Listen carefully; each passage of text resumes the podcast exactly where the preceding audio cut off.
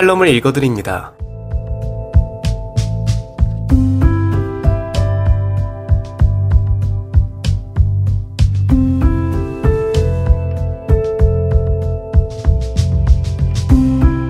청취자 여러분 안녕하세요. 10월 30일 일요일 칼럼을 읽어드립니다. 게스터 이호준입니다. 칼럼을 읽어드립니다에서는 여러분과 같이 고민하고 장에게 최신 정보를 담은 글을 골라 전해드리고자 하는데요. 그럼 바로 오늘의 칼럼 만나보시죠.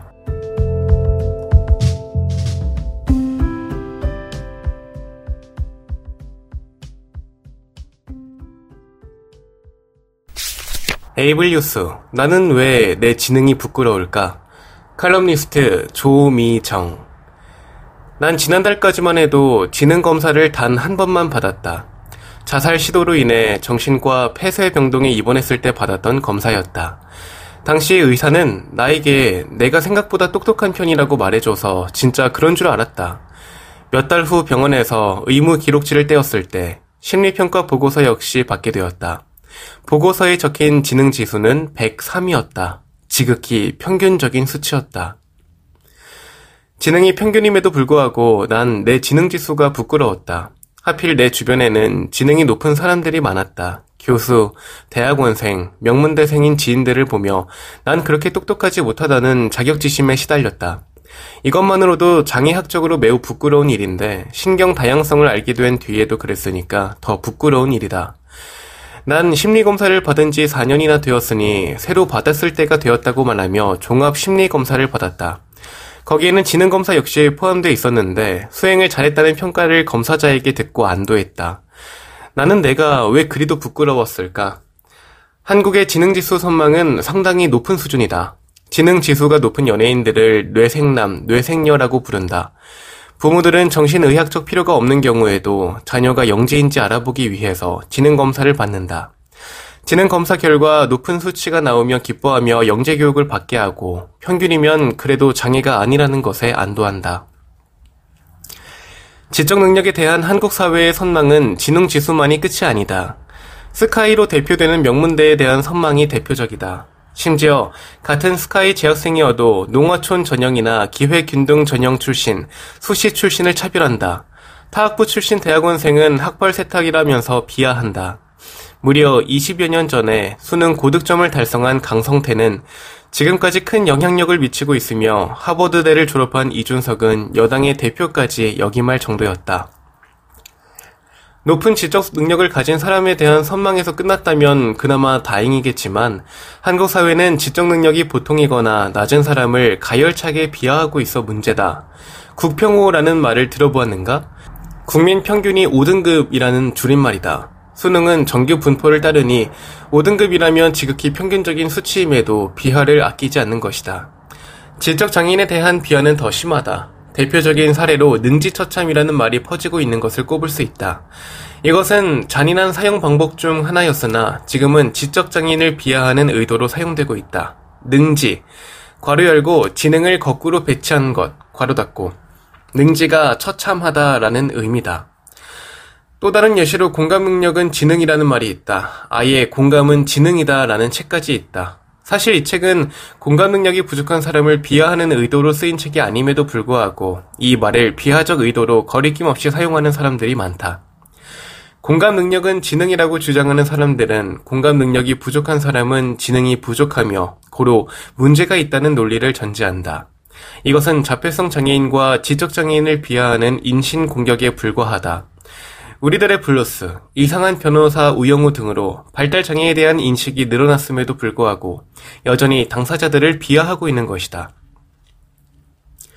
사실 지능 지수가 115 이상인 사람들은 15.8%에 불과하다. 고지능을 숭배하고 지적 장애인을 비하하는 사회에서는 80%가 넘는 사람들이 자신의 지능 지수를 올리기 위해서 열을 올리거나 자신의 지능 지수를 부끄러워하게 된다. 잘못돼도 너무나 잘못되었다. 한국의 지능 숭배를 비판하는 사람들은 지능 지수가 성적이나 행복과 상관이 없다고 주장하면서 지능 지수가 90점대인 사람들도 명문대에 갈 수 있다고 말한다. 그러나 이런 논리는 옳지 않다. 명문대에 갈 수 없는 대부분의 사람들에게 박탈감을 줄 뿐만 아니라 현상의 본질인 비장의 중심주의를 간과한다는 점에서 좋지 않다고 볼 수 있다. 난 대신에 지적장애인, 경계선 지능인, 자폐성 장애인, 신경 다양인에게도 동등한 존엄과 기본권이 보장돼야 한다고 말하고 싶다. 지능 지수가 낮아도, 성적이 낮아도, 행복하지 못해도, 공감 능력이 부족해도 누구나 한 사람의 인간으로서 존중받아야 한다. 그렇게 된다면 자신의 지능 지수를 부끄러워하지 않아도 될 거다. 당당하게 자신의 권리를 주장하고 정당한 편의 제공을 받을 수 있을 거다. 그런 사회를 만들고 싶다. 지금 여러분께선 KBIC 뉴스 채널 매주 일요일에 만나는 칼럼을 읽어드립니다를 듣고 계십니다. 더 인디고, 안승준의 다름 알기, 미래형 인간, 안승준, 더 인디고 지필위원. 대머리 아저씨와 꼬마의 이야기를 우연히 듣게 됐다. 아저씨는 왜 머리카락이 없어요? 라는 꼬마의 질문에 아저씨는 그럴듯한 답변을 하고 계셨다. 어, 모든 동물은 환경에 적응하고 진화하는데 이 사람의 경우 털이 적을수록 더 진화된 거라고 볼 수 있다.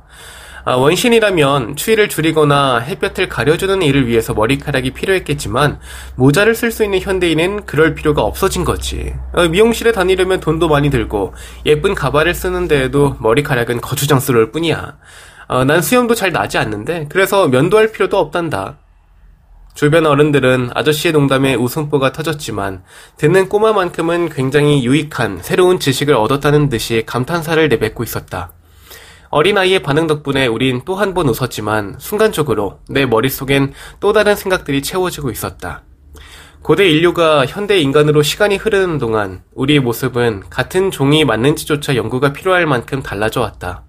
생김새도 문화도 중요시하는 가치마저도 유사점보다는 다른 점을 찾는 것이 더 빠르고 그중 특히 신체적 능력은 아저씨의 머리카락 논리만큼이나 그 필요성의 중요도가 감소했다.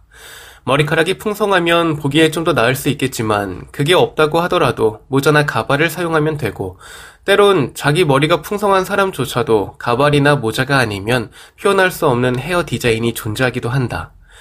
그럴 경우라면 더욱이 그 머리카락이 처음부터 본인의 머리에 붙어 있는 것인지 아닌지는 중요한 문제가 되지 않는다. 가발이나 모자가 발달하면 할수록 인간에게 머리카락 유무는 더 중요하지 않은 문제가 될 거다. 시력이나 건강한 다리의 가치도 그것이 가지는 중요도의 방향성으로 볼 때 머지않은 미래에 비슷한 결론을 갖게 되지 않을까 하는 것이 내 생각이다. 아주 오래전에는 조금이라도 더 멀리 보고 조금이라도 더 빨리 달릴 수 있는 것이 양질의 식량을 확보하는 데 있어 굉장히 유리한 요소였겠지만 지금의 인간에게는 눈이나 다리가 그런 의미로 다가오지 않는다. 최고 수준의 시력과 달리기 실력을 가진 것이 그렇지 않은 것에 비해 좋을 수는 있겠지만 극한의 능력을 가지는 것이 유의미한 삶의 우월을 보증하진 않는다. 조금 덜 보이면 안경과 렌즈를 사용하면 되고 빠르게 움직이려면 달리는 것보다 자동차나 비행기를 타는 것이 낫다. 이런 식의 문명 발달이라면 어느 시간인가 자기 눈이 아니어도 도구를 사용해 볼 수 있고 첨단 의족으로 달릴 수 있게 될 것이다. 그 발전의 크기가 커지고 커지는 어느 날인가는 안경을 쓰기만 하면 먼 우주의 별들이나 작은 바이러스의 움직임도 볼 수 있을지 모른다. 특별한 바지를 입으면 자동차보다 빠르게 달리고 조금 더 시간이 지나면 스스로 하늘을 날 수 있게 되었을 때 스스로가 가진 다리 자체의 능력은 크게 중요한 요소가 되지 않을 것이다. 물론 그때가 되어도 볼 수 있고 달릴 수 있는 것은 그렇지 못한 것에 비해 조금 나은 상황일 수 있겠지만 그런 신체적 나음으로 우월함을 느끼는 것은 구시대적 가치나 어리석고 유치한 것으로 치부될 거다. 요즘 다 큰 어른이 힘자랑하는 것을 생각하면 그 모양새가 매우 비슷하겠다. 그때가 되면 어느 꼬마가 내게 아저씨는 왜 눈이 보이지 않아요? 라고 물을 때 난 이렇게 대답할 거다. 난 진화가 많이 된 미래형 인간이어서 그렇단다. 자신의 시력에 에너지를 낭비하는 것은 과거형 인간들이지. 신체의 능력으로 사람을 구분하는 시대는 이제 얼마 남지 않았다고 확신한다. 미래형 인간이 되고 싶다면 구시대적 가치로 우쭐대지 말고 진정한 인간의 가치에 집중하자.